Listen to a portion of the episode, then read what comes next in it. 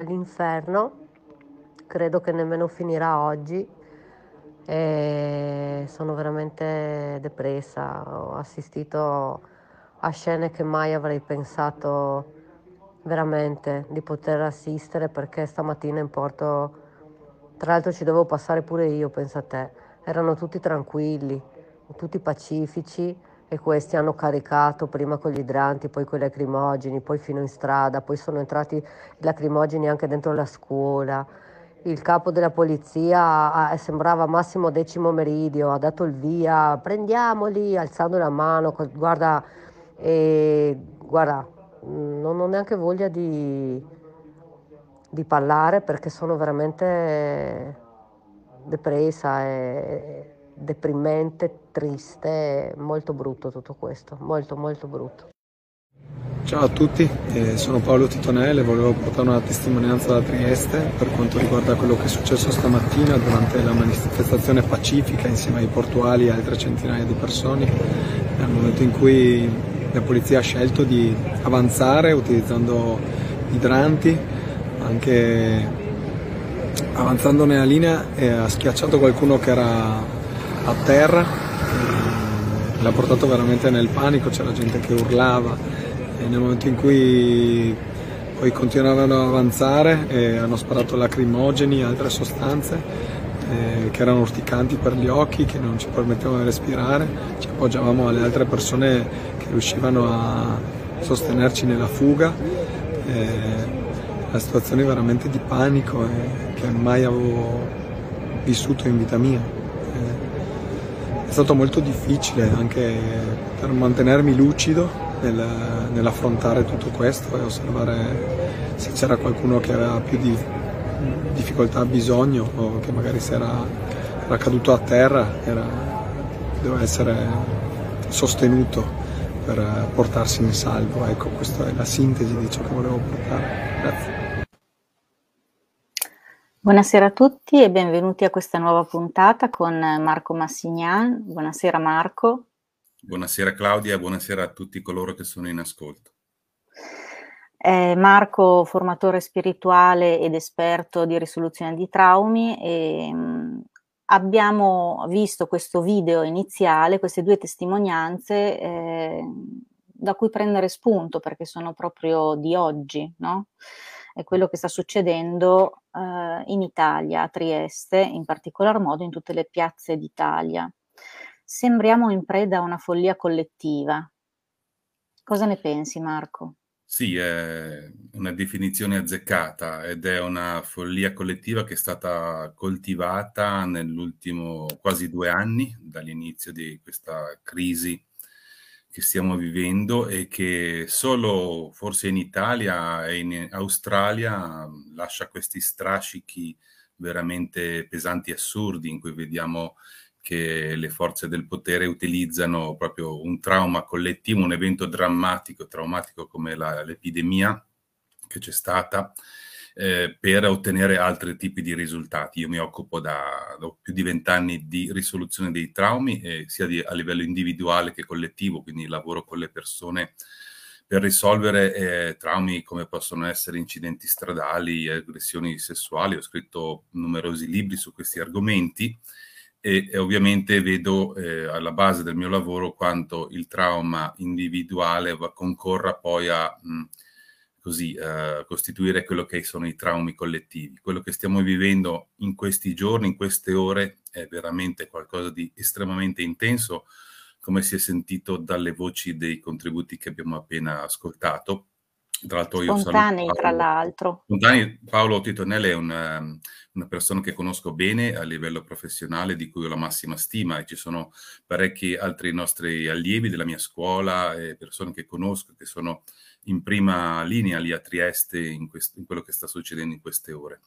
E eh, al, al, tempo stesso mi sento di dire che eh, Trieste mh, non, vuol dire, è il capofila di qualche cosa di cui abbiamo bisogno, che abbiamo bisogno di fare in tutta Italia, cioè di alzarci e di dire la nostra e di opporci a queste eh, derive autoritarie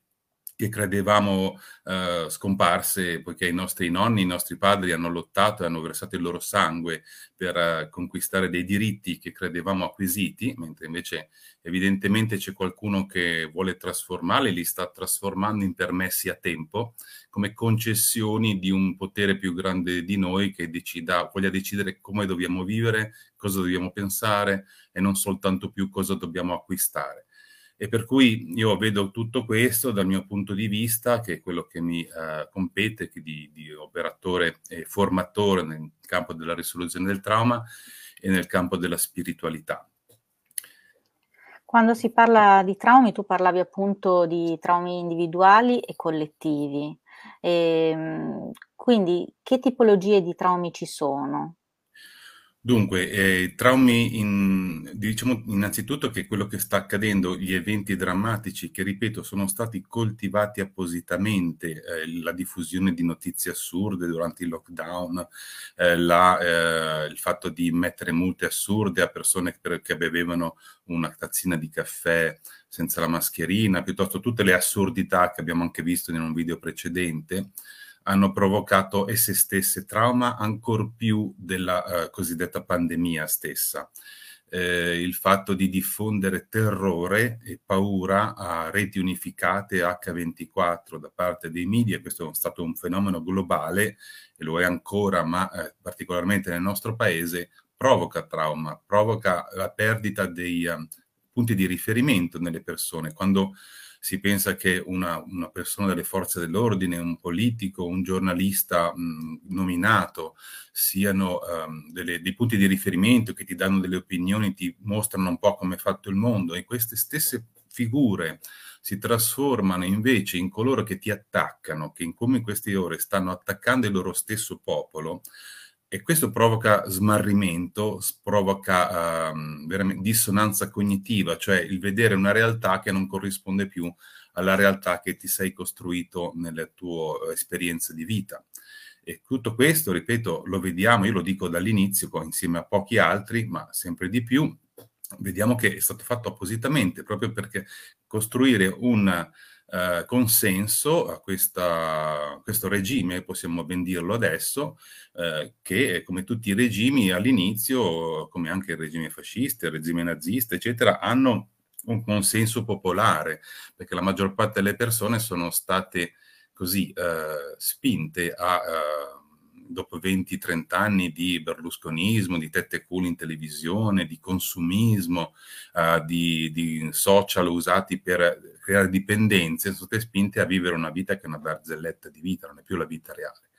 Quindi i traumi, ognuno di fronte a un trauma collettivo così grande, tra l'altro continuato nel tempo, possiamo avere come metodo di paragone soltanto i grandi conflitti mondiali del secolo scorso, perché l'11 settembre 2001 è stato un evento preciso ehm, in una sola giornata in un luogo remoto, anche se a New York, mentre questo evento traumatico si protrae da quasi due anni, ci riguarda indirett- eh, direttamente in primis nelle nostre case, con i nostri cari,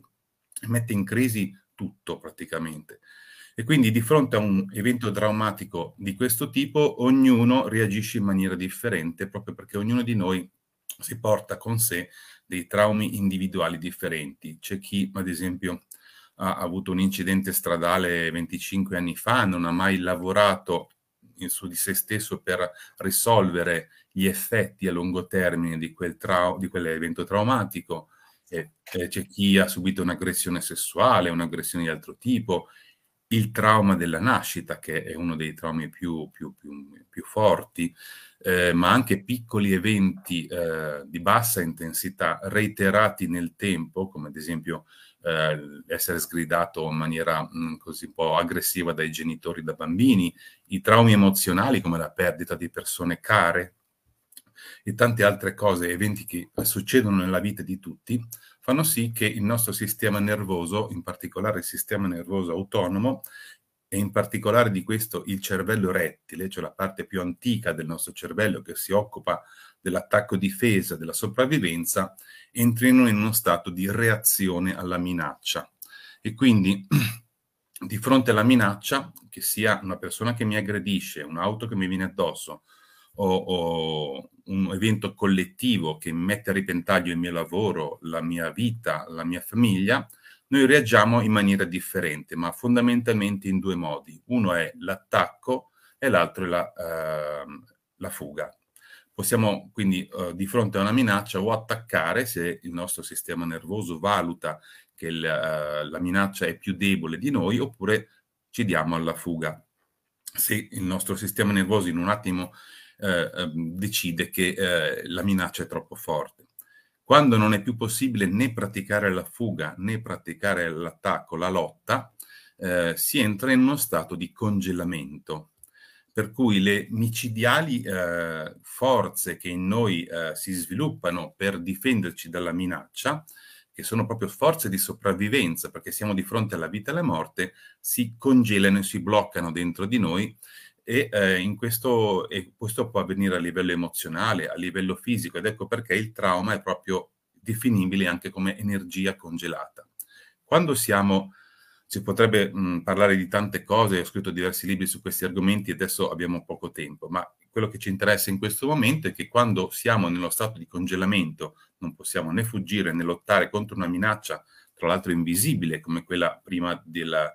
uh, virus e poi di queste misure draconiane che vengono implementate, andiamo in congelamento e quindi non siamo più in grado di ragionare in maniera lucida, di valutare la realtà in maniera obiettiva, ma ci facciamo guidare dagli istinti della pancia, che non sono però nemmeno essi, nemmeno essi sereni, ma sono eh, in contrapposizione sempre a qualcosa, sempre in fuga o sempre in lotta contro una minaccia. E questo stato collettivo che vediamo intorno a noi determina una follia collettiva ed è stato, a mio avviso, realizzato apposta perché queste conoscenze del sistema nervoso, della risoluzione dei traumi, non ce le ho soltanto io, ma ce le hanno anche tante persone esperte eh, di queste cose che le utilizzano pagate dai governi e dalle organizzazioni sovranazionali per schiavizzare il genere umano.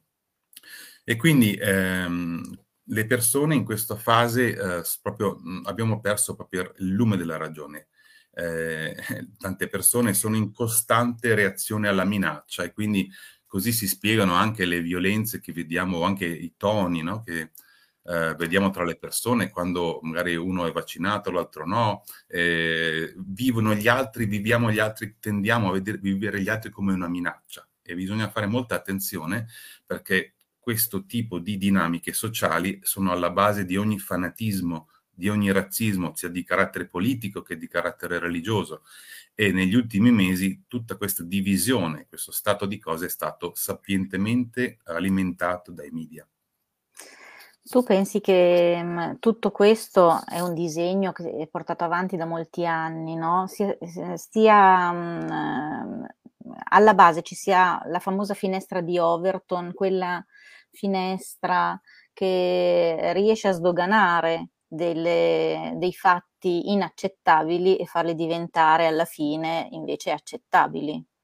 Ma questo è evidente, tra l'altro ce lo dicono essi stessi. Eh, ho ascoltato eh, la settimana scorsa l'intervento in televisione di un noto politico italiano eh, che ha contribuito a portare l'euro nel nostro paese e che diceva proprio quanto fosse anzi geniale, secondo lui, questa tecnica di eh, implementare piano piano piano ehm, delle misure eh, sempre più restrittive così che la gente arrivasse a convincersi, in realtà a imporre le cose, dico io, proprio attraverso prima il senso di colpa e poi dei ricatti sempre più sottili fino a siamo arrivati adesso all'out-out, cioè se io non posso lavorare in un paese se, ehm, a, a, meno che non mi inietti un farmaco sperimentale e quindi non ho più neanche la sovranità del mio corpo stesso, allora non siamo assolutamente più in una democrazia, ma questo è l'inizio di una dittatura a questo punto conclamata.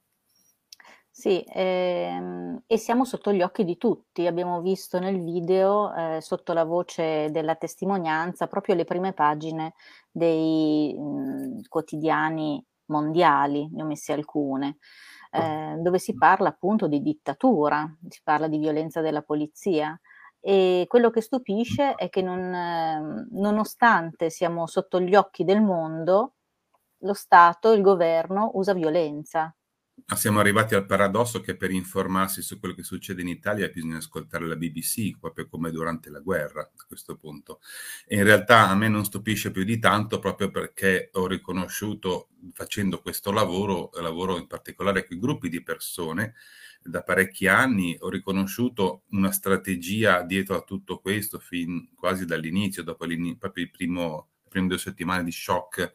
eh, del primo lockdown non, è, non stupisce proprio perché è importante che le persone comprendano fino in fondo che non, questi non sono degli incompetenti, oppure sono degli incompetenti molto utili messi lì a occupare delle posizioni che non sono in grado di reggere, c'è qualcuno dietro o più in alto di loro che dice loro cosa dire, cosa fare e per cui per ottenere precisi risultati. Questo mi sembra che una persona che ha un minimo di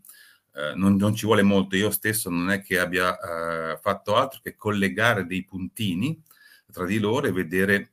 cosa sta succedendo e chiedermi io cosa ci faccio qui, cosa sta succedendo intorno a me. Penso che le, il dato però importante, il dato che ci deve dare speranza in tutto questo è che è lo scopo ultimo per cui questo sta succedendo, e cioè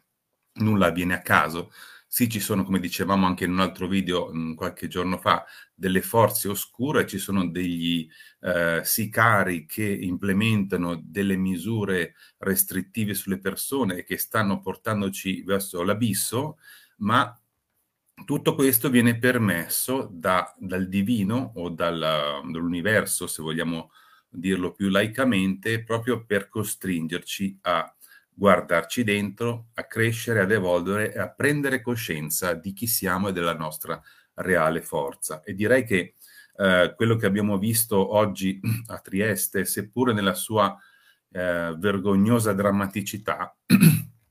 eh, ci, ci aiuta a vedere quante persone grazie a quei manifestanti pacifici, si sono risvegliate, si stanno sempre più svegliando e stanno prendendo coscienza di se stesse. Questo è un fenomeno molto più silenzioso e non fa rumore in quanto, in quanto invece faccia rumore eh, le camionette, i lacrimogeni, gli sbraiti dei, um, dei giornalisti e degli esperti cosiddetti nei talk show televisivi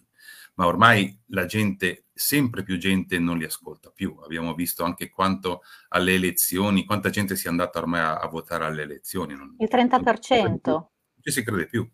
Questi sono finiti comunque, per cui la, la luce non può, la luce è la verità, la realtà, Uh, la consapevolezza non può che vincere, ci vuole solo un po' di tempo e ci vuole che ciascuno di noi si prenda la responsabilità di se stesso, perché è facile eh, sempre proiettare, questo di nuovo è un meccanismo di nuovo che ha a che fare con il nostro sistema nervoso. Eh, quando viviamo un trauma, ma anche quando viviamo delle emozioni molto intense come quelle di questi giorni. Cioè quando io vivo qualcosa di molto intenso, nel bene o nel male, tendo a proiettarlo fuori di me, perché è troppo, è, è, è troppo sentirlo, è troppo intenso. E come si proietta? E quindi, per esempio, eh, tante persone vedono i, i portuali di, di Trieste, eh, vedono eh, Stefano Puzzar, il loro leader, che dice delle cose e subito lo mettono su un piedistallo come fosse un eroe eh, ma lo abbiamo visto anche durante i primi lockdown, quindi c'erano gli eroi, gli infermieri, i medici che ci salvano la vita, deleghiamo tutto a loro e poi per adesso, eh, poi adesso molti di loro vengono licenziati perché non si fanno il siero magico. No? Eh, quindi l'essere umano inconsapevole tende a proiettare fuori di sé, quindi a cercare sempre un eroe, qualcuno che mi salvi, oppure poteva essere il Presidente della Repubblica, oppure può essere il capo del, del governo, Um, e quindi sempre qualcun altro che faccia, no? E quindi sia nel, nel, cercare un eroe, quindi in positivo qualcuno che mi salvi, sia nel cercare un nemico. E quindi il, i, quelli della fazione opposta, quelli del partito politico opposto, quelli che non fanno questo o non, non adottano il comportamento che ho adottato io, diventano nemici da uccidere, da combattere, da eliminare. E quindi l'unico modo per uh, disinnescare questo comportamento dannoso che è alla base dei fanatismi è proprio quello di guardarsi dentro, di ascoltarsi, di prendersi la responsabilità delle proprie azioni e delle, delle emozioni che noi nutriamo e dei pensieri che noi alimentiamo, perché soltanto così possiamo davvero prendere il controllo di noi stessi e invece che reagire di fronte a una minaccia, agire, quindi non più uh, fare delle azioni o pensare delle cose sulla base di un condizionamento che è quello del trauma, ma agire lucidamente in modo uh, freddo ma anche caldo, cioè sia razionale che di cuore, così da poter veramente essere e fare quello che noi siamo, che siamo venuti qua a fare. Tenuto conto, che questa è, tenuto conto che questa è veramente la battaglia della nostra epoca, della nostra... Eh, la, la, guerra tra il bene e il male va avanti da sempre, ovviamente, come è giusto che sia, nelle, perché spinge l'evoluzione. E questo è proprio il momento di risvegliarsi, cioè l'ultima chiamata. Ecco, chi non eh, si guarda dentro, invece chi decide di non farlo e ehm, rimane sulle sue posizioni? Ma guardi, oggi ho scritto un breve post sui social dicendo che eh, chi, chi, pensa che queste cose non lo riguardino dovrà ricredersi a, a, molto breve, tra molto poco tempo, e lì sarà tardi e non, è meglio che non venga poi a piangere, nel senso che le difficoltà vengono nella vita perché noi possiamo superarle. E se io mi volto dall'altra parte o, o, metto la testa sotto la sabbia pensando che questa cosa non mi riguardi, è un po' come una persona, eh, un Amma che è un maestro spirituale dell'India del Sud, dice sempre questa cosa, un po' come una persona che sta al decimo piano di una casa e vede il primo piano in fiamme e dice ma è quelle persone che abitano al primo piano che chiedono aiuto. Eh, e lui beh, ritorna in casa e dice ma chi, si, chi se ne importa, tanto è un problema loro, a me cosa interessa, no? ben ignorando il fatto che anche un bambino lo sa che se il primo piano è in fiamme, ben presto le, la, le fiamme si propagano ai piani superiori, quindi quello diventa un suo problema. Cioè, quindi quello che noi adesso, ci sono tante persone che adesso sventolano il, il lascia passare come se fosse una,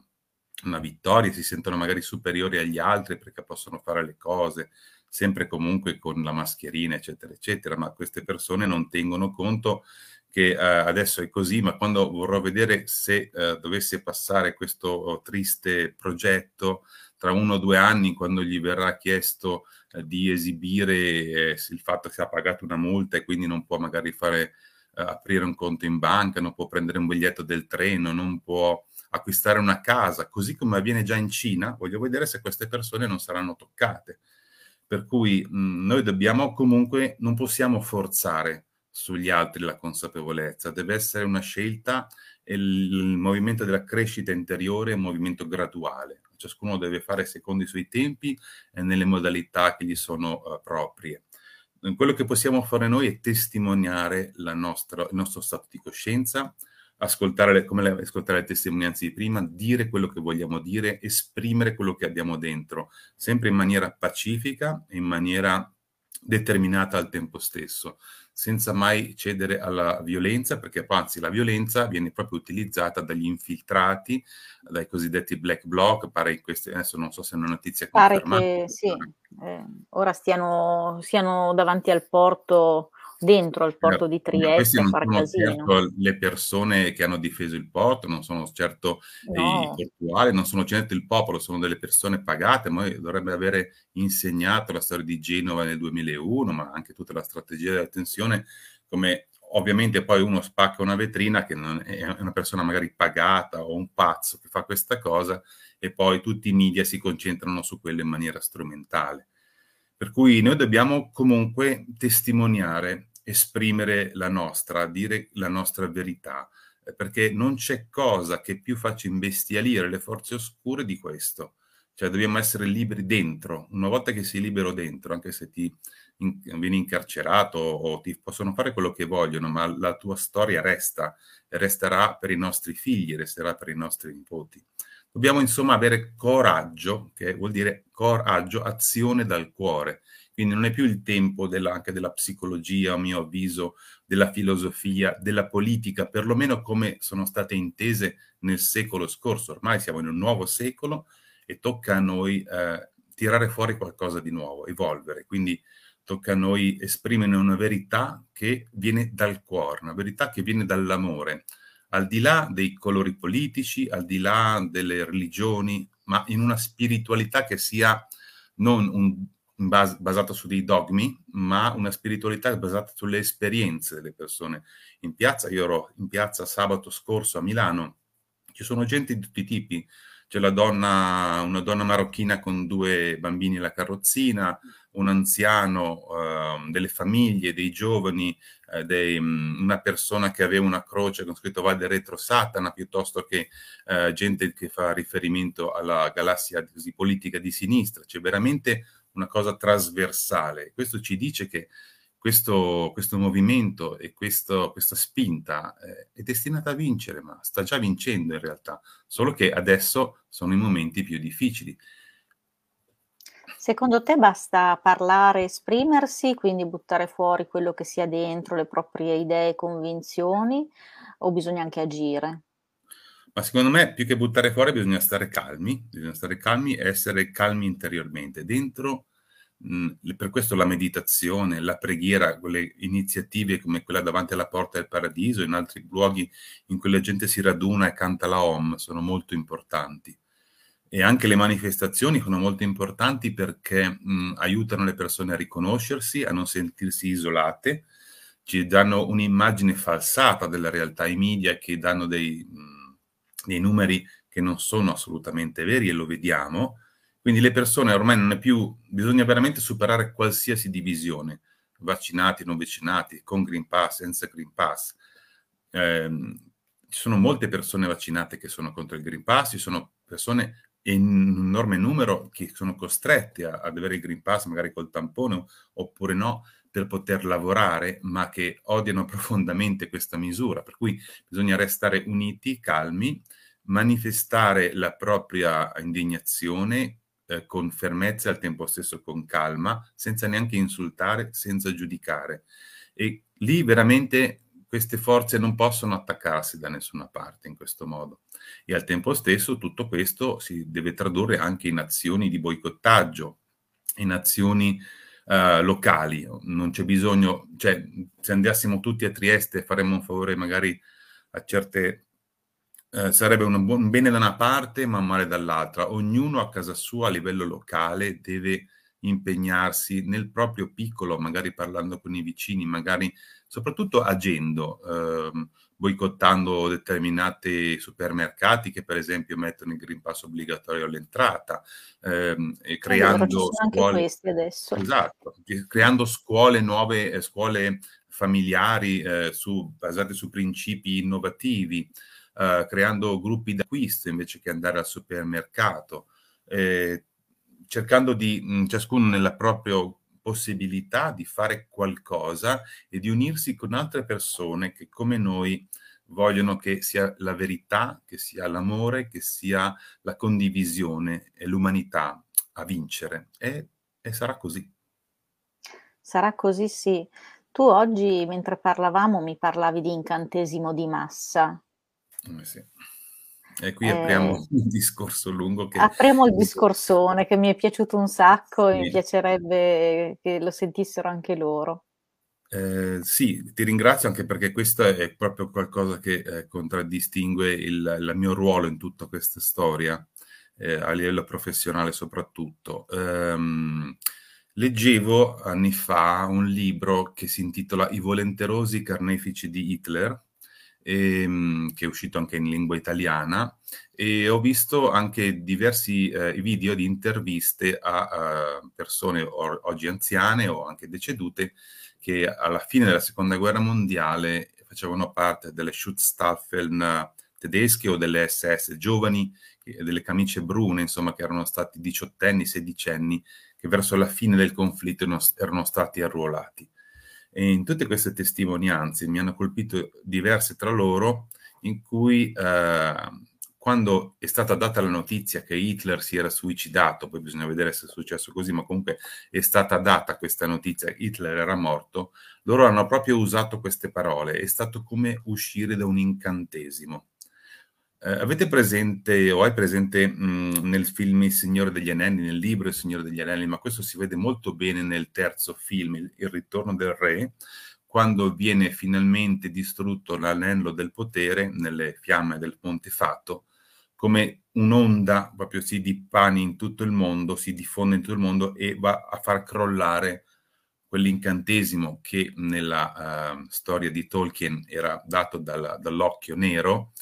e che faceva sì che gli orchi e tutte le altre creature mostruose obbedissero all'occhio. È esattamente questa cosa qui. Io uh, ovviamente in questo mi rivolgo a chi ha una sensibilità per poter comprendere quello che sto dicendo. Um, mi rivolgo soprattutto agli operatori olistici, a chi si interessa come minimo almeno di yoga, di meditazione, a chi ha esperienze spirituali autentiche e so che chi ha una visione materialistica, vecchio stampo, insomma, penserà magari che stiamo farneticando, eh, non, eh, ma in realtà è così, io lo vedo tutti i giorni nel mio lavoro. Eh, la, quello che abbiamo visto, quello che è in atto adesso, è proprio un incantesimo, cioè il fatto di utilizzare delle forze a livello uh, di mass media, a livello globale, è in realtà la più grande operazione di magia nera uh, degli ultimi secoli, forse la più grande di sempre, proprio perché è avvenuta su scala globale ed ha fatto e sta utilizzando i media, i mainstream media, la rete, la televisione eh, una volta gli incantesimi, la magia nera si faceva con uh, altri strumenti, altri mezzi. Adesso si fa con le televisioni, con i televirologi che tutti i giorni vanno in televisione a ripetere all'unisono, a, a reti unificate, le stesse cose per mesi e mesi e mesi, a diffondere paura, a diffondere terrore. Lo stesso Goebbels, il ministro dell'informazione di, nazista, dicevano proprio questa fase celeberrima, cioè se ripeti una menzogna uh, all'infinito la gente arriverà a credere che sia vera, proprio perché noi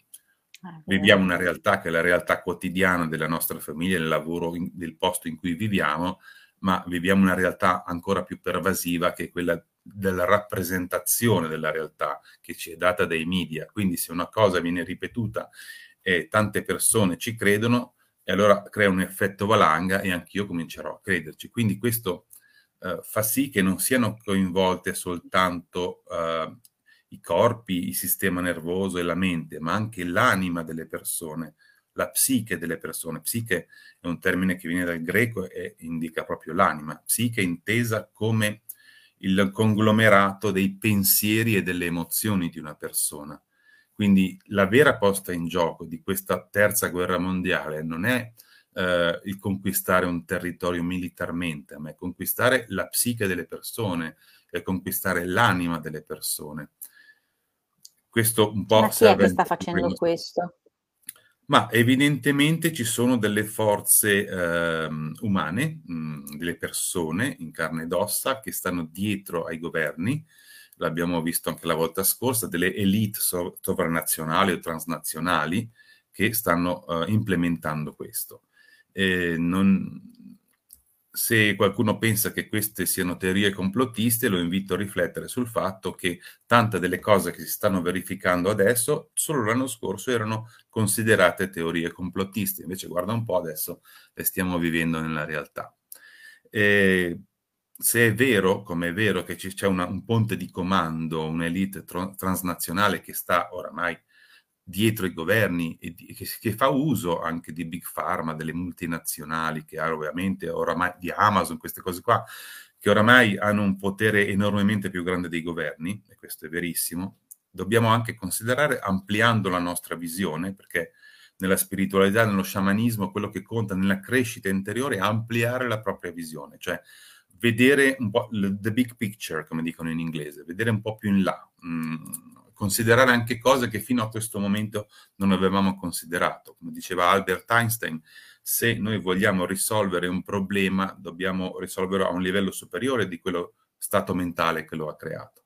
E quindi è soltanto attraverso l'aprirsi a una spiritualità autentica che aiuti a vivere nel mondo e non una fuga dalla realtà come avviene per esempio nella New Age che possiamo iniziare a comprendere queste cose. E queste cose sono state dette dalle uh, varie tradizioni spirituali, ad esempio dall'antroposofia di Rudolf Steiner all'inizio del Novecento. Ehm, sono queste entità o queste forze disincarnate che a mio avviso stanno, che stanno dietro a chi sta gestendo tutto questo gioco sono descritte nelle varie eh, religioni eh, nelle varie tradizioni spirituali con nomi diversi. E ne parlo nel mio libro Psicovirus, nella seconda parte del libro, di, questi, mh, mm, di, di, che cosa ci stia dietro. Mi ricordo per esempio un video di un economista, Guido Grossi, che posso magari poi citare nelle, nei link in descrizione a questo video. Um, l'ho ascoltato l'anno scorso, lui è un economista, era mm, nella, un dirigente della Banca Nazionale del Lavoro, che poi è uscito, andato in pensione oramai, e descriveva il fatto, lui da, diciamo, non essendo un addetto ai lavori della spiritualità, descriveva questo fatto che quando si entra in un'organizzazione come può essere una banca, una multinazionale, anche se, o un partito, se si hanno, anche se si hanno i migliori propositi di questo mondo, ma non si è spiritualmente ed energeticamente preparati, ci sono delle entità, lui economista ha usato questa parola, ci sono delle entità che prendono il controllo e anche della tua mente e tu arrivi a fare delle cose che mai avresti fatto. Questo ovviamente avviene gradualmente, un po' per ricatto, un po' per convenienza, un po' per comodità. Cioè è tempo che gli esseri umani si aprano, e soprattutto in Occidente, al, al, fatto che esistono delle realtà spirituali, dei mondi spirituali che non sono una cosa astratta, sono dei mondi oltre il mentale, nel supermentale, e lì vi sono delle forze luminose e delle forze oscure che gestiscono un po' le sorti del genere umano. In altre parole, quello che accade non è che accade, non accade a caso perché il caso non esiste, ma quello che accade viene fatto accadere e eh, poi a cascata noi ne vediamo le ultime mh, propaggini nella materia, nelle vite che noi viviamo, ma ci sono veramente altri mondi molto più grandi di noi ed è, è da quei mondi che bisogna rivolgersi per eh, comprendere davvero quello che sta succedendo e per ricercare gli aiuti di cui abbiamo bisogno. In realtà, poi, alla fine, è per questo che sta succedendo tutto, nel senso che le forze oscure stanno facendo il loro lavoro e i loro sgherri eh, stanno compiendo semplicemente la loro funzione, che è quella di seminare divisione, sem- diffondere il male, diffondere la separazione, diffondere la paura e il terrore, proprio perché noi, esseri umani, per reazione ci risvegliamo a noi stessi e comprendiamo chi siamo. Noi non siamo il nostro nome e cognome, il nostro ruolo, noi siamo qualcosa di molto più grande. Siamo, siamo noi che possiamo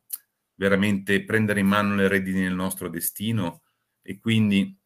diventare eh, quello per cui siamo venuti qua a fare. Questo in poche parole. Matilde dice, è come si sente dire che l'Italia è usata come esperimento sociale, come un test?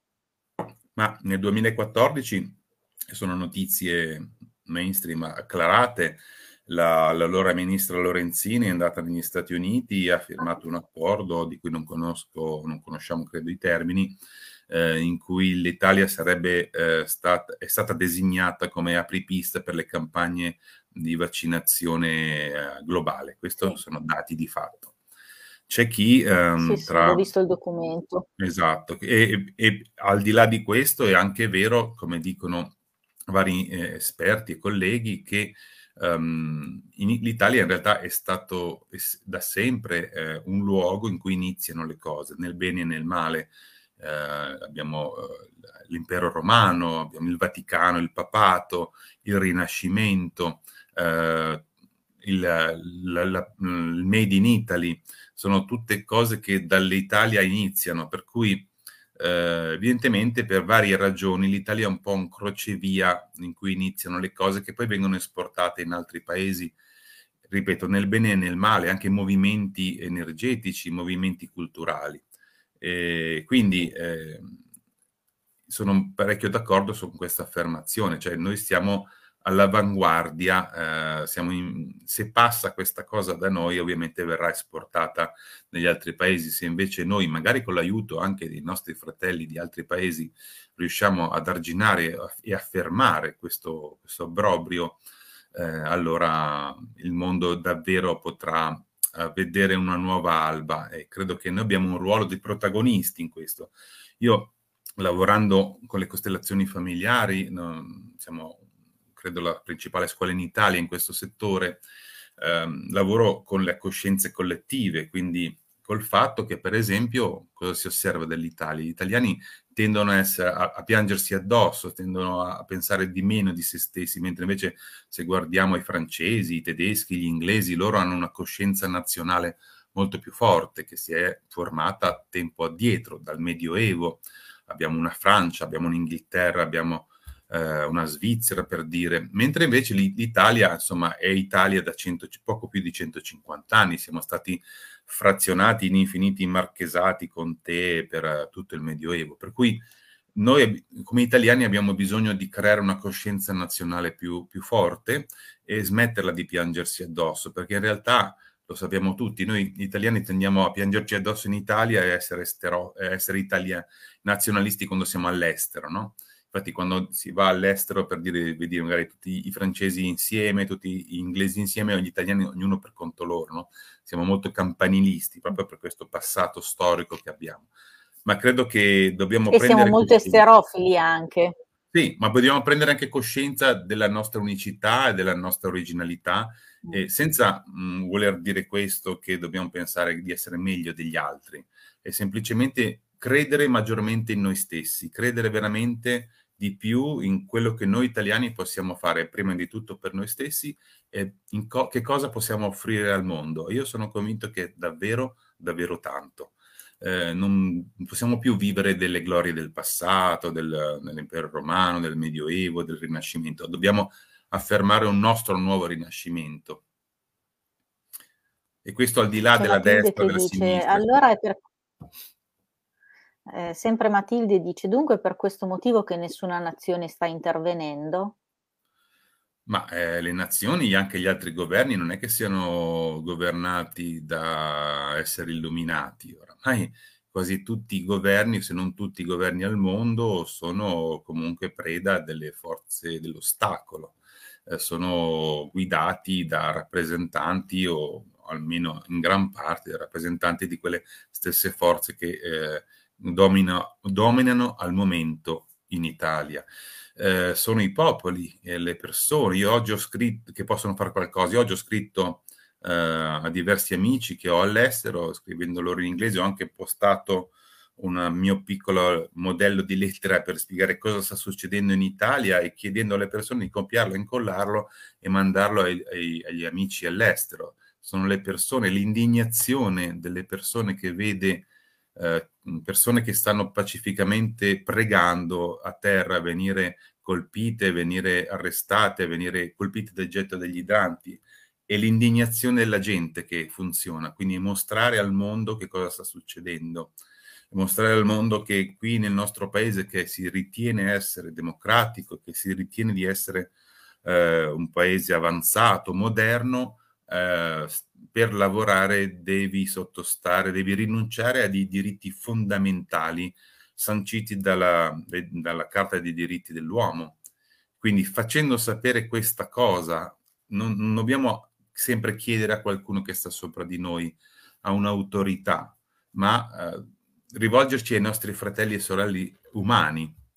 e proprio questo di nuovo è il senso delle cose. Non è più il tempo di affidarci a delle autorità esterne, al faraone, al papa, al presidente, all'imperatore. È tempo di prendere coscienza della nostra autorità interiore, che non vuol, o più che autorità, della nostra autorevolezza interiore, che non vuol dire essere meglio o sentirsi meglio di altri, non vuol dire schiacciare gli altri, ma vuol dire dare valore a se stessi. E questo è proprio l'Italia in, in generale e l'italiano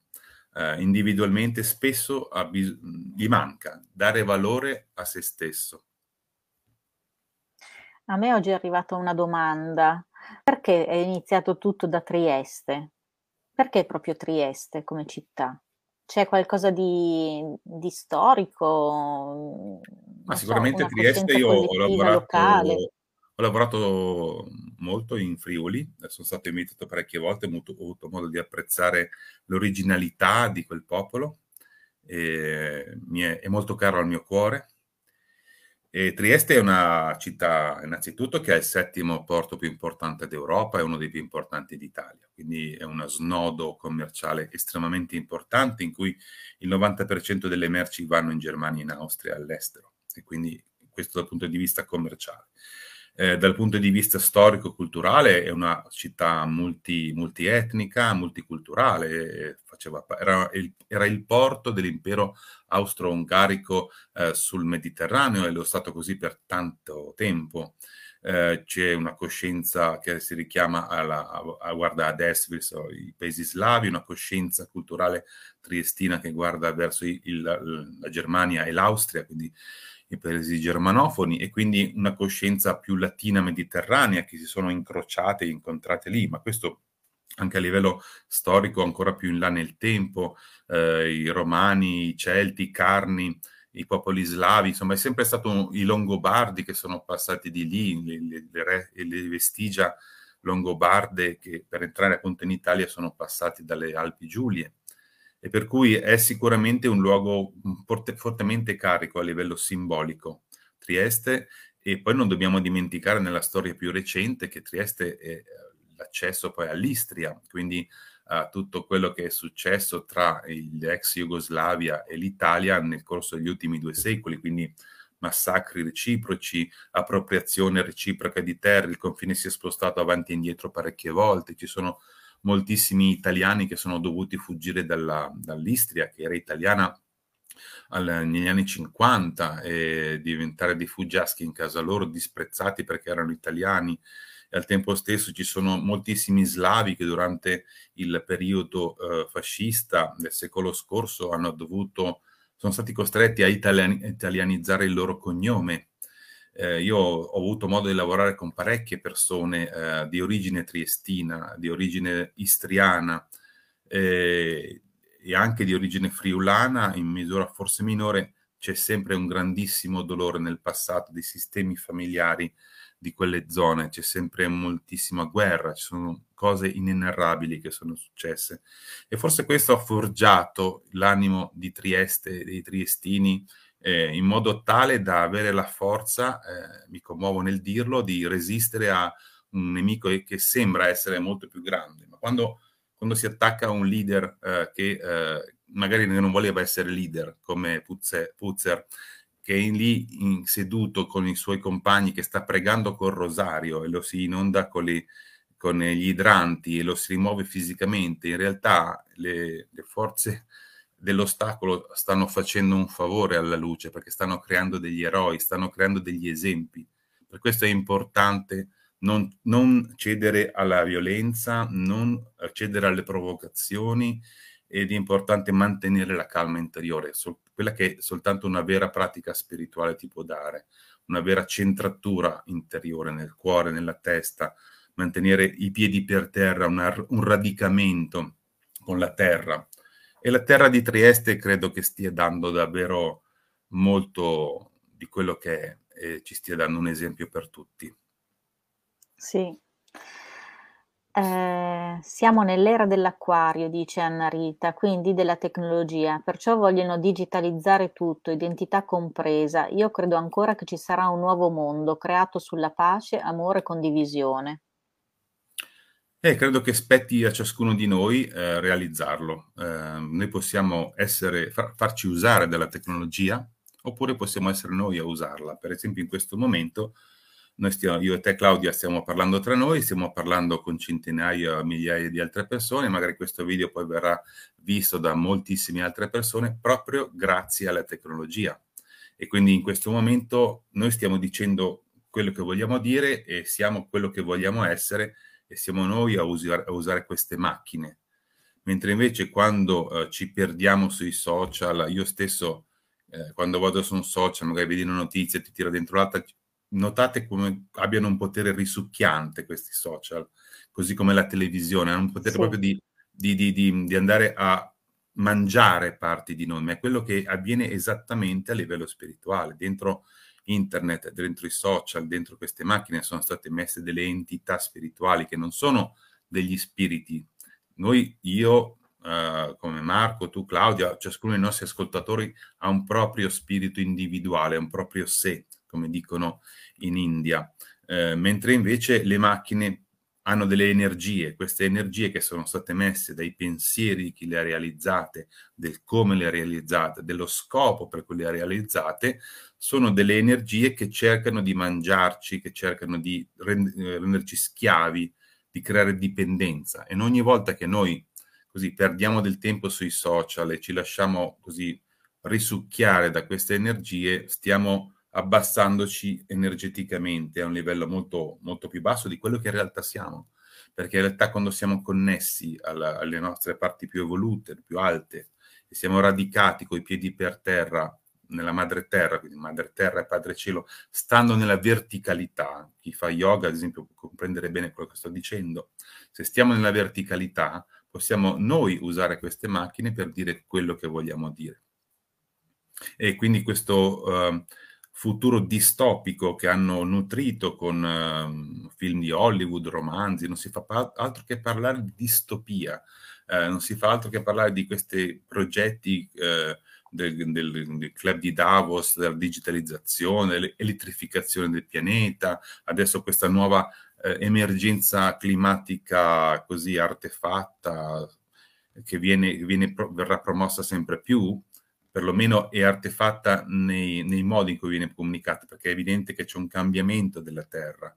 ma viene comunicata in maniera terrorizzante. Tutte queste cose qua sono delle prove che l'universo ci manda e se ce le manda, siccome l'universo è Dio, la Dea, gli dei, chiamiamoli come vogliamo, e noi siamo suoi figli, come un genitore benevolo ci manda di queste prove affinché noi riusciamo a superarle eh, non siamo più nel tempo in cui eravamo bambini piccoli come genere umano e eh, abbiamo bisogno della mamma e del papà che ci accudiscano a livello divino. La, il livello divino si è ritirato un po' per spingerci a crescere, da diventare da bambini a adolescenti e adolescenti adulti, quindi coscienti della nostra divinità e coscienti di chi siamo realmente. E se eh, noi man mano, ciascuno nel suo e poi nei gruppi eh, e nelle, così, nel, nei contesti appropriati sviluppiamo questa coscienza, realizziamo noi il mondo vogliamo, in cui vogliamo vivere e non certo questi tristi presagi di morte. Beh, ci hanno messo il turbo eh, per fare da, da, bambino, adolescente, adulto. Sì, abbiamo, abbiamo scelto di crescere alla svelta. Abbiamo, in questo, sono epoche in cui sembra sì, che non sì, succeda sì. nulla e abbiamo visto anche prima del 2020 l'accelerazione che c'era, ormai non si viveva più. Da, e adesso veramente l'out-out. È, un, è, una, è uno scenario davvero apocalittico. Apocalittico nel senso che sai, sapete che eh, uno dei simboli dell'Apocalisse è lo scacchiere come gli scacchi, bianco e nero. Non c'è più spazio per stare nel grigio, non c'è più spazio per le mezze misure, per boh, stare, stare di, con un piede di qua e un piede di là. Le persone adesso sono chiamate a scegliere e eh, o scegliere da una parte o scegliere dall'altra, o scegliere l'evoluzione, la luce, l'amore, il bene, o scegliere la sopraffazione, l'egoismo, l'ignoranza. Ognuno deve fare la sua scelta, che lo voglia o no. E questo, se vogliamo, è meraviglioso. Però,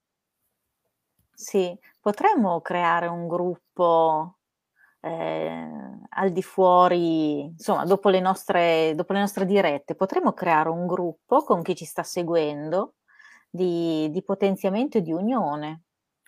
Ma Magari ci possiamo trovare. Una proposta che mi coglie un po' eh? impreparato, è una cosa su cui si può sicuramente discutere, bisogna vedere un po' le modalità. E però è sicuramente qualcosa di interessante. Beh, sì.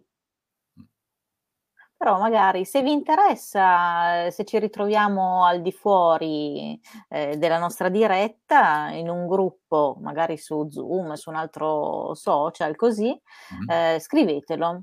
se, e, poi noi valutiamo, ne, ne parliamo insieme Aspettiamo sulla fattibilità commenti. soprattutto.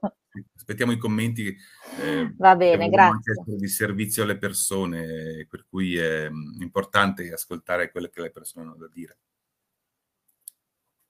Sì. Grazie mille, stasera erano, siete stati veramente molto molto numerosi, ci avete seguito dall'inizio a, alla fine, a adesso. Marco, sei stato fantastico come la volta precedente, la volta prossima eh, ti ascolteremo ancora veramente con orecchie e cuore aperto. Io ringrazio te Claudia di questa preziosa opportunità e ringrazio tutte le persone che ci hanno ascoltato e che ci ascolteranno in seguito e ehm, auguro a tutti una buona serata.